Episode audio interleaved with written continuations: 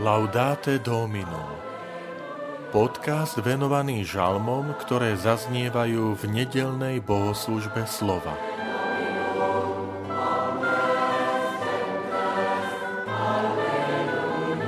Pán kráľuje najvyšší na celej zemi. Žalm 97 Vitajte pri počúvaní tohto podcastu. Volám sa František Trstenský, som farár v Kežmarku a prednášam sveté písmo v kňazskom seminári v Spišskom podhradí. Pán kráľuje najvyšší na celej zemi. Pán kráľuje jasaj zem, radujte sa všetky ostrovy. Spravodlivosť a právo sú základom jeho trónu. Jeho spravodlivosť ohlasujú nebesia a jeho slávu vidia všetky národy.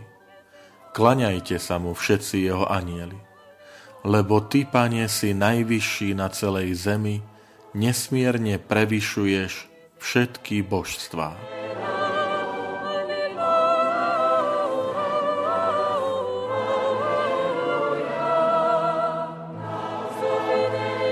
Žalm patrí medzi tzv.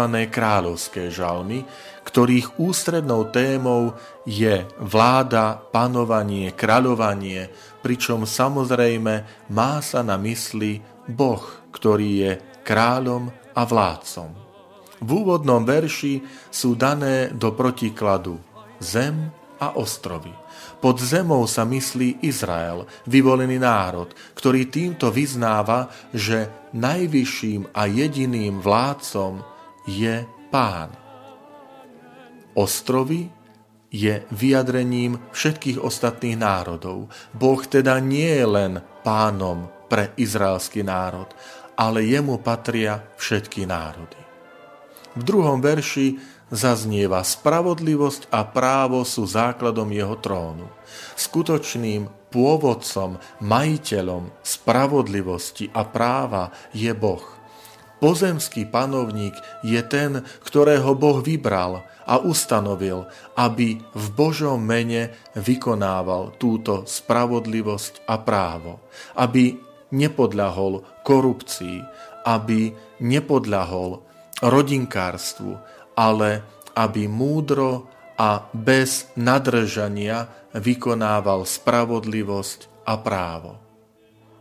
Preto sa domnievame, že tento žalm mohol aj slúžiť ako poďakovanie Bohu na výročný deň uvedenia kráľa na trón. To znamená, tomu pozemskému panovníkovi žalm pripomínal, aby nezabúdal na pána a v živote sa riadil jeho prikázaniami.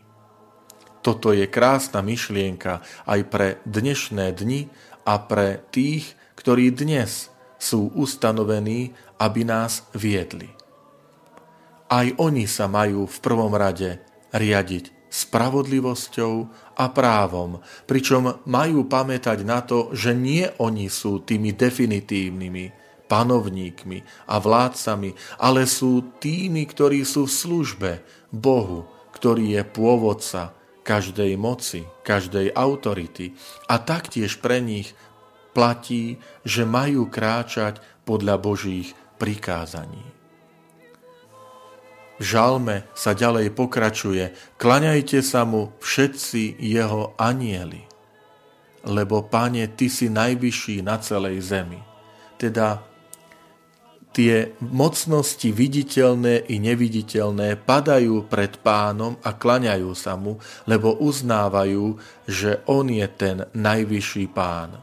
Na to pamätajme aj my v našich modlitbách a v tom žití našej viery, že vždy je nad nami Boh, ktorému patríme a podľa ktorého vôle chceme aj my žiť.